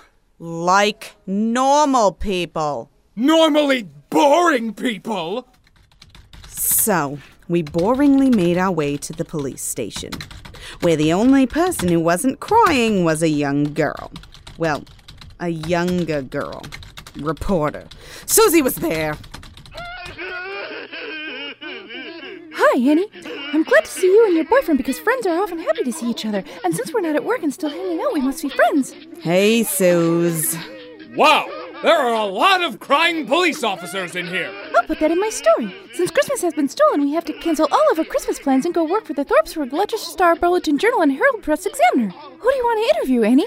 Nobody. I've started taking my days off. But don't you see? Christmas hasn't been stolen. That's why we are crying inconsolably. I don't understand. The cease and desist orders. Nobody stole Christmas. Somebody has legally barred Christmas. What kind of jackass does that? Clearly, it can only be someone who holds legal copyright over Christmas. I'll go check the patent office. Hold on there, little drummer girl. It's not a work day. In fact, you're not supposed to be working. The only people at the press office are Wanda Wingding's bad reporter, Abigail Ariel, absentee reporter, and Harvey for no good reason. Nobody else is going to work on Christmas. It isn't Christmas. We can't legally celebrate it, and as cops, there's nothing we can do to stop it. This sucks. Wow. A room full of weeping cops is never as sexy as the internet makes it sound. You said it, my little wassail! With the authorities helpless, it's up to us to steal back Christmas! Oh good, we're heroes now. You've always been my hero, Annie! I'll go too. Heroes are always worshipped by the press, and without Jesus' birthday, I need something to worship. Wait a minute. You might be onto something. We need someone or some people rich enough to buy Christmas and big enough jerks to take it away. To the church! So, we made our way down to St. Red's Cathedral of Our Lady of Perpetual Wealth, or whatever, hoping to find out where Christmas had gotten stolen off to. Hello? Is anyone in here? Of course, we're right here.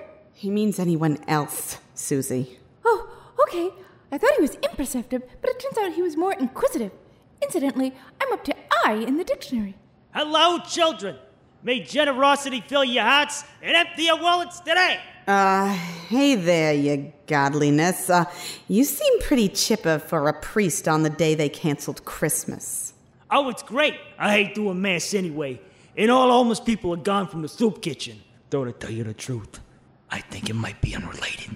Probably. Maybe they all got homes or got tired of soup. Who can blame them? So, this wasn't a conspiracy from you or the cardinal or the bishop of the double pope or whatever? Look, I don't know about the double pope, but nobody's listened to my suggestion that we cancel Christmas for the last 10 years. Why would they start now?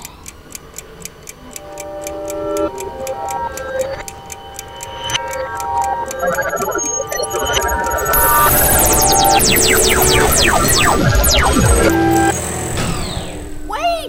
We forgot Jimmy! He'll be fine. There's a whole Mesozoic back there to keep him company. Not what Mesozoic means, Will. Well, marital partner, it seems that we have once again failed to return home on time.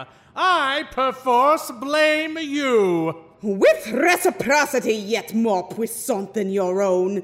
Help meet, I lay culpability squarely at your shoulder. Damn it, how hard can it be to get these two back to the moon? It says a lot about my life that this is annoying instead of weird. Who are you people? I'm Margot, this is Will, and these are Frank and Judy. We're from the future, and they're from our future. As well as the moon. And also the moon. Ooh, nifty! Although I think your time machine knocked out the priest. Wow, a real priest? We must have reached a point before Christmas was erased from history in 2032. It's going to be erased in 2032? I said I was sorry. Spoilers! Focus, honey. If it was erased from history in the future, then it can't have been canceled now.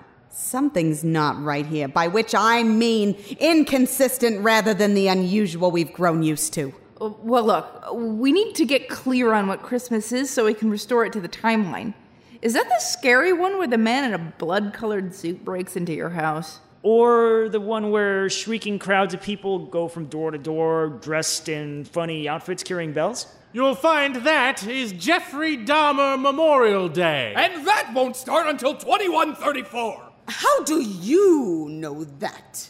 Just winging it, really. Your perceptions are quite accurate. You might be interested in learning that I am a prostitute from the future moon. And we're done here. Thanks for creeping us out, weirdos. Wait, let us go with you. We need to learn the true meaning of Christmas. And I must needs be back at Henderson Stadium for a croquet bowl match. Fine. We'll take you back to the future so you can play your stupid sport. Well, Franklin Forthington Worthenkrantz Superkill, I could only theoretically be more repulsed by you. But I will begrudgingly admit it will be refreshing to look once more upon our lunar abode. You said it, Judiata Riet and Canastasio Samosa Salina.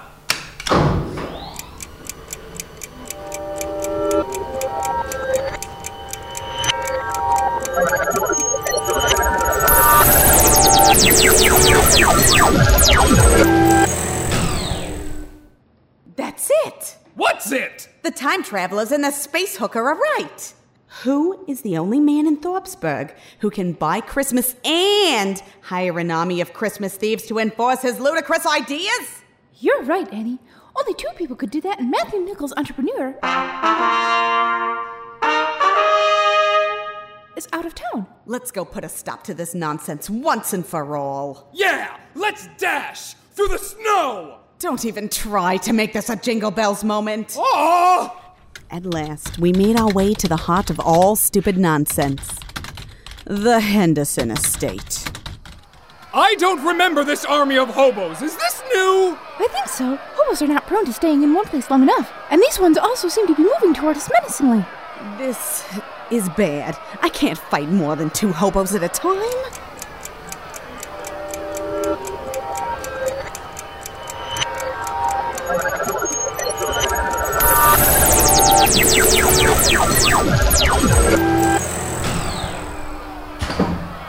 Jimmy said you might need this.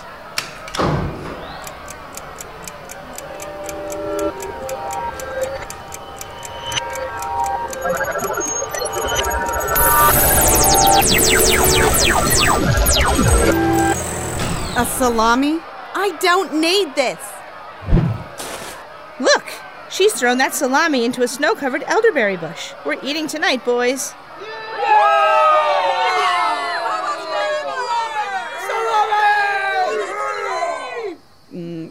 Yes, I did. Quickly, inside!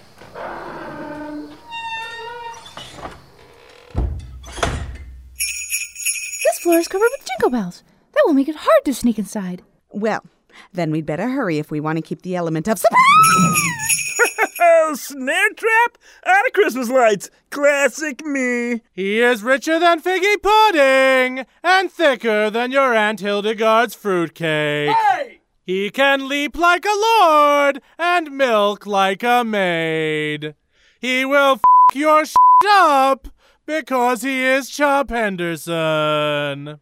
Also, Merry Christmas. Merry Chopmas, I think you mean to say, because I, Chop Henderson, the most Chop Hendersonian of them all, have purchased the rights to Christmas and all Christmas-related intellectual properties. You scoundrel! You Grinch in whose clothing?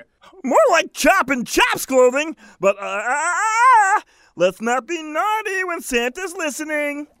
Ho, ho, holy crap!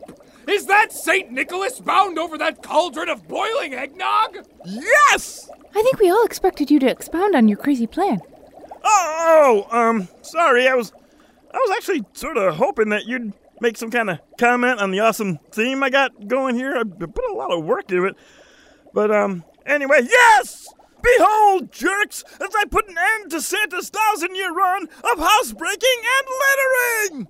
It's probably too late to point out this is crazy. Like a fox? Only if that fox is also a psychopath. Like a fox? Okay, you've got me there. Maybe I should also point out that this isn't really Santa Claus. It looks like just another hobo in a red suit. Ingenious, isn't it? First I hire them to repossess Christmas, and then I boil them one by one in the eggnog that they've already brought to me. Once I boil the real Santa, he'll poop into a cloud of, whatever Santa poops into. Oh, Chop, you rascal! This will not stand, you flint-hearted Henry Potter! I don't really get that reference. Is that the wizard kid? Also, liar! This will totally stand, because I purchased this legally and no one can stop me! Incorrect, sir. Ah, Bagras, you're finally back! We are, sir.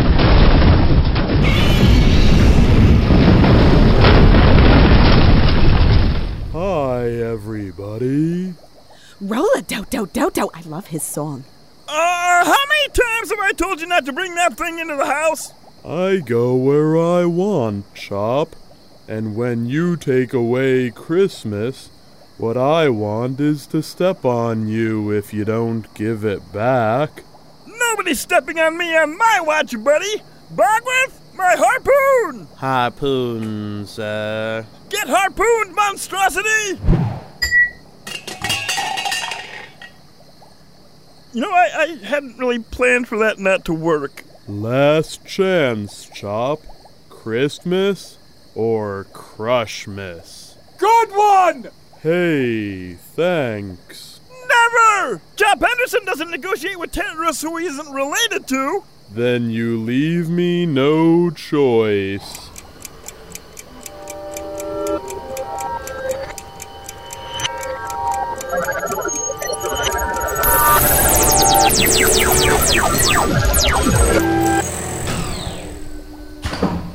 Hey guys, we picked up Jimmy and made Christmas impossible to copyright in 1931. And I taught them the true meaning of Christmas. Noun, a Christian holiday held on December 21st to commemorate the supposed birth of Jesus Christ. Stay classy, the past.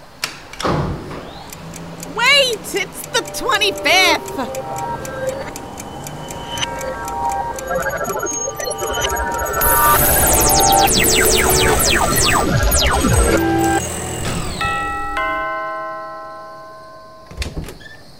Hark, the bells, sweet silver bells, all seem to say, throw cares away, Christmas is here, bring... Carolers? And the hobos are gone! Of course, with Christmas uncopyrightable, none of this has ever happened at all. Then what are we doing here? Christmas was 4 days ago. Good question. Now get out! And merry stupid Christmas, I guess. God bless us, everyone. No. As I'm sure you know, Rory, in that special, the announcer was Pete Bowers, Tom narrator was Mickey Weissner, and Italic was Angela Schwartz, Balthazar was Julia Kelly, Casper was Aaron Morrissey, Mel was Irene Hanrahan, Susie Sanselef was Cheryl Casey, Officer Church was Jacob Thompson, Father Son was Greg D'Angelo, Will Brader was Greg D'Angelo, Margot Rader was Cheryl Casey, Franklin Fort Superkill was Charles Berman, Juliana Superkill was Angela Schwartz, Hobo was Jessica Miller, Chop Henderson was Pete Bowers, Ralph Daring was Charles Berman, Santa Claus was Charles Berman, Amos Bogworth was Bailiff Quimby, Terry Roller was Bailiff Quimby, and James Augustus Adler was Ed Jones. Wait, I thought that those people were all real. I thought we were actually seeing them in Thorpsburg. Rory, don't get all meta. Don't poke at the walls of reality, okay?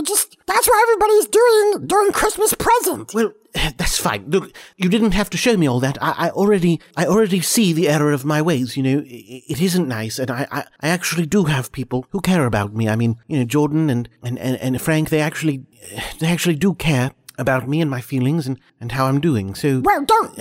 Wait, stop. I thought this is what you wanted. Yeah, but don't... We gotta get to the next part, quick. Just come with me. I'm gonna do a spooky voice now. Now I'm gonna show you Christmas future. Wait, I thought you were Christmas present. Yeah, but I want to do scary voice, so I want to be future as well. Come with me into the distant future, where I will show you... What's not liking Christmas is going to do to you. No, I mean, seriously, you don't need to, because I've already seen it. No, you have to see it. Hey, what are you doing? Scapey, what are you doing? Oh, come on, Frank, I want to do future. We agreed I'm going to do Christmas future. You wanted to do Christmas present. But I do it really good. I do that voice really good. Yes, but it's not all about the voice. It's about knowing the future, which I do. That is my job. I am the ghost of Christmas future. All right, Rory, you got to go with Frank now to the future. That's right. Come on, take my hand. Well, I mean, I don't have to take your hand, do I? Let's just come on, just take it. I've already seen everything. I feel different inside. I've changed. I've seen the error of my ways. No, it doesn't matter. Just give me your hand. All right. Well, where are you? Okay. Yes, here we are. I knew this was coming. It's a cemetery. That's right. It is. That's right, it is a cemetery. And over there is a gravedigger. Wonderful. Just what I wanted to see. The gravedigger? You're interested in the gravedigger? Yes, let's look at him. Fine. All right. Oh, here I am. Gravedigger, ain't I? Just digging a grave. Christmas Eve, that's what I do. People die on Christmas Eve, so I got to dig a grave. You know, all the time. I don't get no time off. But I do love Christmas, and I feel it in my heart. Oh, that reminds me, it's almost time for my favourite radio station's Christmas extravaganza. Let's turn it on while I dig this grave. Happy holidays. Yeah, there we are. That's the stuff, ain't it? And now, it's time for Wally Russman with a special holiday broadcast, brought to you by the Extraordinary Transmission Network. Merry Christmas, one and all, and to all, a good show.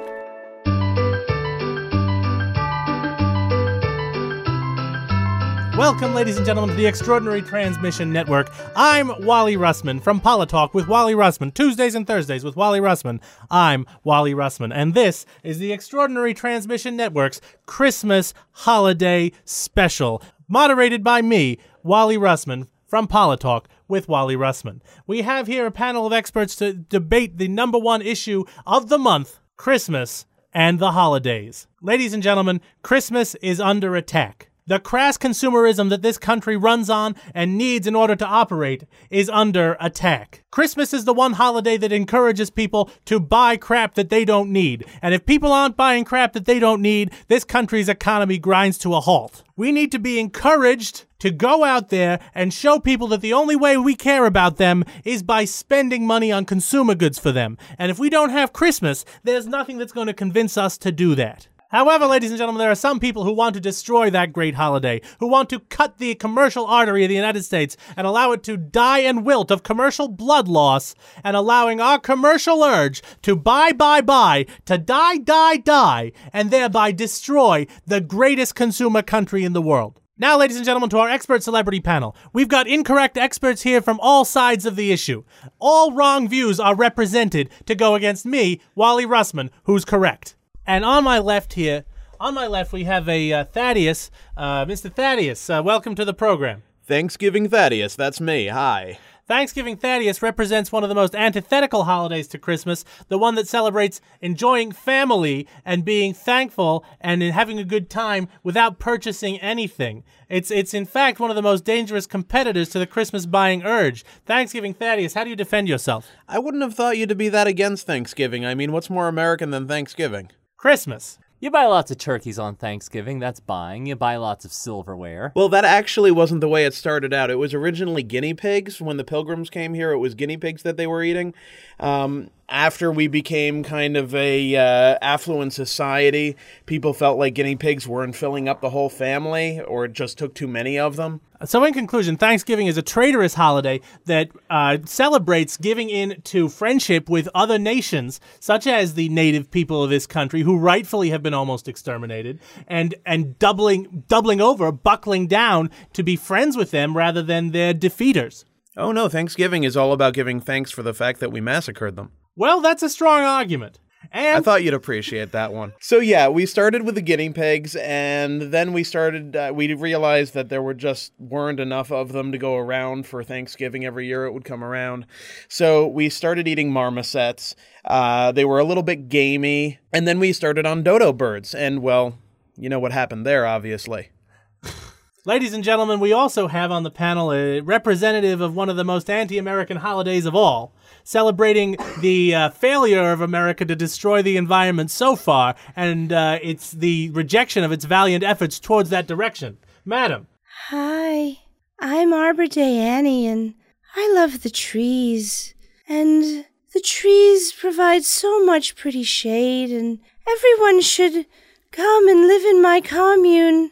And just love the trees. Annie, I told you to take your medication before you came tonight. Did you remember your medication? I did. The medication is what helps me talk to the trees.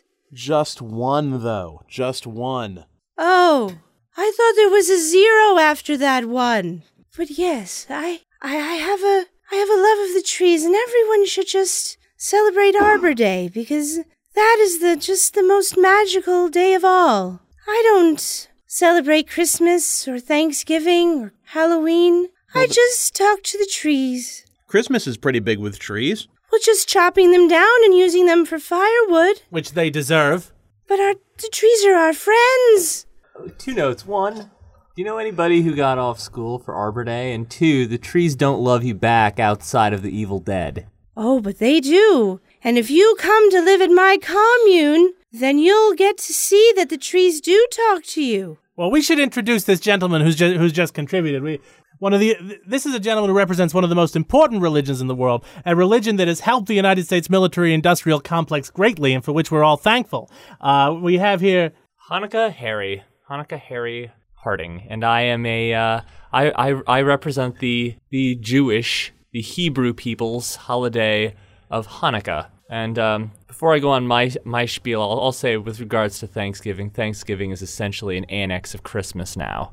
We don't have Black Friday Barry here. He could not make it. He was too busy shopping. Dry run for next year. Now, you very much enjoy the concept of Christmas as some sort of thing that will keep America's commercial blood flowing. The thing is, the Jewish industrial complex has large amounts of money already. It already has the entire banking and entertainment sectors. This is very important to America. You would agree, correct, Wally? Banking and entertainment are two of the reasons that America exists, Mr. Hanukkah. Correct. And the Jewish world conspiracy, as outlined by the protocols of the Elders of Zion, keeps this flowing quite nicely. Now, this is why Hanukkah is all about the military-industrial complex. They have the same goals, making the oil last. Now, I'll tell you how Hanukkah is celebrated as best I understand it. Everybody knows there are a certain amount of days in the year and that you have a certain amount of candles. What you do is you take 30 days out, and those days are in December or November, and you pull them out of a hat, and those days... You first take the amount of candles you have, and then you draw the appropriate number of things, and you set a bunch of candles, and then perhaps you say something in Hebrew. But the important thing is that you don't celebrate Christmas, because you see, the invention of Hanukkah was designed to keep the Jews out of Christmas, because in medieval times, they knew that the Jewish people had a tendency, like the cowbird, to lay on other people's eggs, so to speak. Hanukkah Harry, I'm just curious, I have to ask, are you actually Jewish yourself? Not really, I just work for the conspiracy. I'm not privy to the inner secrets. As such, I've never actually celebrated Hanukkah, no. I do thought the name sounded rather euphonic, don't you agree? Well, it certainly sounds like it starts with the same letter. I wouldn't want to investigate far enough to see if that's the truth. I mean, I've also been called anti-Semitic Harry, but I think that sounds less pretty. It sounds more accurate, but... I was called Lunatic Harry once. I punched that guy in the face. Somehow he continued to call me a lunatic. Well, we certainly appreciate your contribution, Hanukkah Harry. I appreciate my contribution as well. And you definitely fostered a lot of communication between the two religions. Now, we have one more panelist here. Sir, you represent communism, anti-Americanism, and treason. Is that correct? Only in as far as communism thwarts Americanism. And, well, I guess the answer is yes. And I'm telling you, you do support communism and treason. Well, we do own the president, so, I mean, I don't know if I support him, because he's not truly communist. He's socialist, of course, but, yeah. Did you say something about trees? I heard you say trees. I love the trees. I said treason. It's... Trees on what? Treason is being against the United States. Treason is being wrong. Oh, but the trees aren't wrong, so that's okay. The treason is groundless anti-Americanism. Well, Mr. Communist, what holiday are you here to advocate? Well, the only holiday we actually recognize would be May Day, of course. But I have to tell you that we are against Christmas as a secular holiday as well as a religious holiday. All property is theft, I'm sure, as you know, Wally. And rightful theft. I mean, the more we can steal from the lower classes in order to allow it to trickle back down to them, the better. Well, listen, I could argue with that all day, much like I have to argue with the North Koreans. I mean, you have no idea what dealing with them is like. I mean, communism these days, it's just not like it used to be. I think we can both agree on that. Communism used to be a formidable adversary, and today it's just like beating a dead horse, but less fun. Well, you know, when we did have communism in the Soviet Union, in the good old days, they really knew how to do it. They took from the people and they gave them back everything they needed. I mean, that, and you know, there are certain things that we can agree on. We can agree that the poor people deserve to have everything they have taken from them. And if they, and you know, certain people deserve to get some of it back. Certain elites, such as myself, deserve everything they get. You know, it's just a matter of deciding who those elites are. And that's where communism goes wrong. But ladies and gentlemen of the Christmas panel, certainly, we've got some very diverse, incorrect views here. The first question for the panel is, what are your holidays' views? Christmas ham, Christmas goose, or Christmas turkey? Well, just as long as none of it is served on paper plates, which are taken from the trees, I'm happy with any of it. Because the animals live in the trees, and that's why you can't cut down their homes, but it's okay to eat them. How are we going to eat them if we don't cut down their homes? I, Hanukkah Harry, will answer you when I have time to go home and access Wikipedia and perhaps the Book of Leviticus or whatever and find out which of these creatures is kosher. Thank you. All right, maybe we should move on from this. Hey, let's get to the heart of the issue here. Labor Day, Arbor Day, Hanukkah, and Thanksgiving, sir. Yes, and Thanksgiving. The real pressing issue is, what has your holiday done for the economy lately? Oh, first of all, it does quite a bit. I mean, Christmas provides spending for one day, whereas Hanukkah provides at least 5 days, to my knowledge. Of a very small population of Jewish people compared to Christians. Very small population of extremely influential people, like I said. Like, this is a conspiracy that even Patsy Kennedy doesn't know about, man. So, yes, there is a lot of money involved, but it's none of your business. He's having you on, honestly. I mean, if you're interested in consumerism, you don't go to a holiday where they buy their kids socks for 8 days. It just doesn't work. That does not get the economy moving. Thanksgiving is all about gluttony. It's an entire holiday dedicated to gluttony. You're buying food, you're buying decorations, you're having everyone over and stuffing yourself so silly that you pass out. And when do you wake up? Black Friday. That's right. Without Thanksgiving, there would be no Black Friday. There would be no Christmas season because no one would know when it started. How do you know when Christmas season starts if there's no Thanksgiving? A very good question. Some might say calendars, but that involves reading. Arbor Day, what have you done for the economy lately? Well, I think I mentioned earlier that I'm creating a commune, and that commune we'll charge $1,000 per person who wants to come and join, so that will be a lot of money, because I will then hand over that money to the people who save the trees, and as long as there's somebody in the government who wants to save the trees, then the government will have a lot of money, because my commune will raise a lot of money. You're totally making this up as you go along. No, really. It's going to be there. It's going to be right on, one of the streets over in Binghamton. We're going to have a nice commune there, and it'll be $1,000 per entry, but you'll have a lot of perks if you come and join, and we'll just love the trees. Do you have a stretch goal? I stretch every morning to reach up to the trees and touch the trees. That's the way I stretch. It sounds like a very expensive commune. In my experience, even the people who go to communes are subversives and they're poor. Also sounds to me that this is extracting money from the economy more than anything else. I mean, being poor is a way of being subversive in itself, but, well, speaking of subversives and poor people, communist Antichrist, what have you done for the consumer economy lately? We don't do anything for the consumer economy. We do everything for the communist economy. This all property is theft. I told you, Wally, these manufacturers, they're stealing from the people. They take all the money, they gather it at the top, and they steal from them. You've not explained why this is a problem.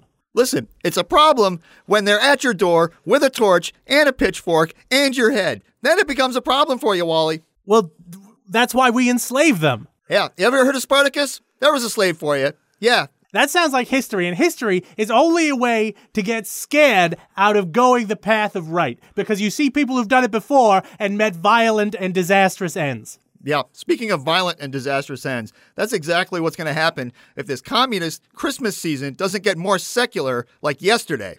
Well, communism, I have to say, Mr. Communist, I do appreciate your honesty. You're definitely not a crypto-communist at all. You're just right out there. Listen, that was the way Lenin was. That was the way Marx was. That's the way communism ought to be. I got to tell you, not like these shifty North Koreans. I don't know what's up with their brand of communism. They want to hide everything. You know, you bring up North Korea. They had a very clever way of dealing with their economy problem. They actually have their own Thanksgiving. And just like us, they started with guinea pigs. But when they ran out of guinea pigs, they didn't have turkeys to turn to. So they started cooking up their peasants. Honestly, the people of the world sometimes should learn from each other. And I would be in favor of eating peasants for Christmas. Because, ladies and gentlemen, if we can make a business out of killing peasants, that increases the value for the rich, and it decreases the number of poor people. Now, honestly, who wants poor people around? Nobody less than me. And this is why communism is going to beat you down in the end. Because you got more poor people than you know what to do with, and they're coming for you. Oh, they're coming for you. Poor people don't have any buying power. We got to eliminate poverty by eliminating the poor. This is what war on Christmas is about. I'm telling you. We've got some good news to hear, ladies and gentlemen. Arriving in the studio late, we have a representative of another holiday vying to replace Christmas as the number one contributor to Americanism, consumer buying, and the economy of this only worthwhile nation. We have Talk Like a Pirate Day, a man who represents a holiday all about stealing things rather than paying into the corporate system. Talk Like a Pirate Day, what have you done for the economy lately? Raping and pillaging. Well, I think we can all agree on the value of raping. But doesn't pillaging just take away from money that could go to the corporations that make this country run? I don't know about that. I mean, they line my pockets, they line everyone else's pockets. Everyone's rich, everyone's happy. Well, I definitely agree that it's the rich people's happiness that matters. Talk Like a Pirate Guy. Isn't your holiday based around people from other countries which are naturally inferior? Aren't pirates usually speaking with accents? Aren't they usually physically deformed? The kind of people that should be eugenicsed out of society? Well, you gotta start somewhere. I admire the anti-intellectualism of your points, Talk Like a Pirate Day. All right, Talk Like a Pirate Day. This is Hanukkah Harry, and I have some questions for you. Now, piracy is all fun and good when you're on the high seas and you've just made a major score and you're overflowing with pieces of aid and booty and wenches. But when the scurvy sets in and the Royal Navy captures you and you're on the gallows, how much fun is it then? How can you defend this? That's what I want to know. That's what I want to know. Do you really think you're offering a good, sustainable model for a lot of people? Ah, yes. With as many cannons as you can muster. If there be raping and pillaging, then I, yes. The closest we've ever come, the Semitic people, is our great inroads in the gangsterism and bootlegging industry, but we have wised up and ceded that action to the Italians and Irish and other inferior races. That's our take on piracy. We prefer to do things the indirect way now. I thought you weren't actually Jewish. It's a case of Stockholm Syndrome, people. I have to work with them to get their business done. I am as Episcopalian as any of you. All right, ladies and gentlemen, it's time for closing arguments. And in summation, before we get to them, remember, the truth comes from radio. I'm on the radio, and the truth is coming from me. Christmas is a holiday dedicated to consumerism, buying stuff, and the health of the American corporate body. Nothing is going to be better for corporations in terms of holidays than a holiday dedicated to corporations. And that is a proven fact. Now, that said, guests, how can your holiday be better at being Christmas than Christmas is? Okay, I'm just going to say it one more time. God is the enemy of the people. You're right, there is a war on Christmas because religion poisons the minds of the people. And that is why Christmas needs to be a secular holiday. It is not better than Labor Day, but if we make them both a secular holiday, then we might have a chance of all being equal. Once again, communists, you're the opposite of right. The people are the enemy of God. All right, Arbor Day. How would Arbor Day be better at being Christmas than Christmas? Well, we would be saving the trees because then Santa wouldn't be using the trees to build his sled or his sleigh, and the little elves that work at the North Pole wouldn't have to cut down any trees to make the toys for all the boys and girls. So we should just all love the trees and come and join my commune and give me money so that I can give that money to the people who love the trees. Okay, can we do something about that? She's not even a real holiday. Come on. I mean, the rest of us are at least during the holiday season, September to December. Do you even know what Arbor Day is, Annie? Thanksgiving, you should just be grateful I'm letting you on the show. It's in the spring. I'm very thankful. Arbor Day is in the spring. It's the time of birth and growth and... Oh, spring, that narrows it down. Thanks. Well, it's just whatever day you really feel like loving the trees can be Arbor Day. Every day can be Arbor Day. I think we've learned the only person who knows anything about their own holiday is the communists, which just proves that communism means people are book smart, which means they read a lot, which, like communism, is evil. All right, Hanukkah Harry, closing arguments. All right, well, I'm not going to recap my opinions, host, but I will go so far as to say that we've got a lot of oil and we've got a lot of candles and we can set you on fire if we must. That'll get the job done. Peace out, party people. Thanksgiving. All right. What is it that brings consumerism and Christmas to a screeching halt? What is it that makes grandmas across the country stop buying presents for their grandchildren? Nothing ever, God willing. Lack of thank you cards. It's all about the gratitude. You don't have the gratitude, you don't have the presents, you don't have Christmas, you don't have the consumerism that goes with it. And without Thanksgiving, you don't even have Black Friday, so no one's going to know when Christmas is. Come on, nobody knows when Christmas is. Right? Anyone? See? Everyone's silent. No one knows when Christmas is. 25th. Thank you, Pirate Day. Speaking of Pirate Day, final arguments. Well, I can't really stress the importance of raping and pillaging, but I think if you do it by a tree, maybe it beats Christmas. Maybe. Wait, we're talking about raping trees now? I thought we just hugged them. No. Whichever you want to do, really. Don't hurt the trees! Pillage them for syrup. Well, ladies and gentlemen, Christmas is a holiday about coming together to buy things and support our nation's corporations. And I think we can all come together and see that there's something of value in things that everybody has said here. The communist is wrong about everything, but I admire his spirit of taking things from poor people. Likewise, Arbor Day, taking $1,000 from poor people who just want to join a commune. Extremely admirable. And the pirate, raping. Once again, extremely admirable. Hanukkah Harry, incoherent and not really Jewish, but also about buying crap. And Thanksgiving, not really about buying crap, but he's definitely in favor of it as soon as Thanksgiving's over. So we can all come together around something, which is agreeing with what I agree with about all of these holidays, ladies and gentlemen. Let's see if there's anyone on the phones to comment. No? That's because I haven't given out the phone number. And once again, silence is agreement. This is me, Wally Russman, from Politalk with Wally Russman, Tuesdays and Thursdays with Wally Russman on the Extraordinary Transmission Network. This is me saying goodbye from Wally Russman, host of Politalk with Wally Russman, on the panel of the Extraordinary Transmission Network, moderated by Wally Russman. From Wally Russman, good evening.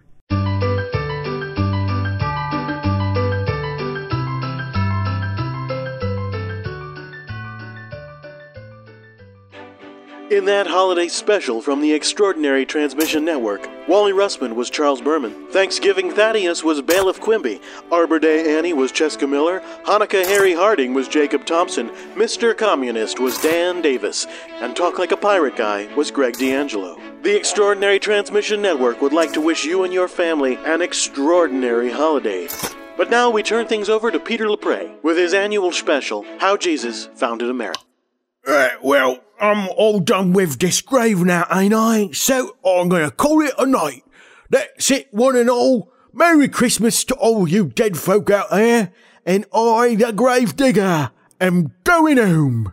All right, so this is the part, of course, where I look at the grave and I see that it's my grave, so let's get on with it. Oh, the grave he was digging? Yes, bring the lantern a little closer, and I'll read the name, and I'll see that. Oh, well, okay, that's his John Stevens. Well, I thought that was my grave. No, you're the one who mentioned the gravedigger. I wasn't going to bring you over here. Oh, right. Well, what then? Why are we here? Over here, over this way. Oh, all right.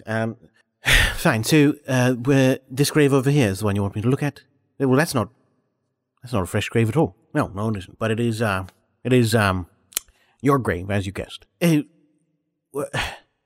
I'm sorry, I'm a little confused. What's the problem? Well, I mean, you brought me to the past, and then the present, and then the future, and you showed me the error of my ways, as we discussed, and I've grown, and I feel different inside, and I see that I've been selfish in the past, and I see that I've been, not as good about things as I could. Good. That's good. I feel that makes me happy. But now you brought me here to the future, and you've showed me my grave, and there seems to be a problem here. No, this is all correct. But my grave says that I die on December 24th, 2012. Yeah, that's right. But that's to date. Yeah. So how am I meant to change my ways? Oh, you're not. We were just going to show you the error of your ways, not so you can change them, but, so you understand why it's better that you're dead. I'm sorry? Yeah, you die tonight. You die right now. I die? This is it? Yeah, this is it. We just brought you here to... I'll be honest with you.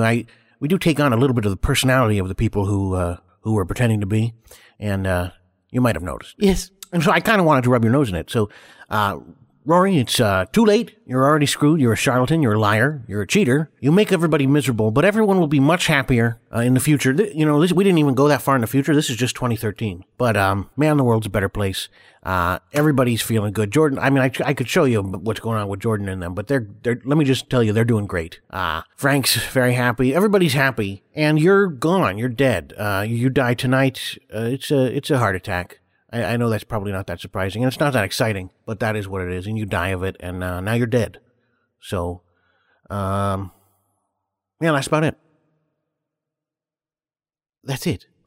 Yeah, that's it. So I don't have a chance to make amends and apologize to Jordan and to Frank and to Scapey and to June and to Jean-Baptiste and to Enric Fichter and... to everyone I've ever wronged, I can't make it up to them, I can't. No, whatever you're thinking you can do, no, you can't. All you can do is die. The only thing you have looking forward to is that it's not that painful of a death because you're gone really quick. You're going to die. You've got about 15 seconds. 15 seconds from this moment? Yeah, and they're already going away right now. No, this isn't fair. This isn't fair. Maria, Grazia.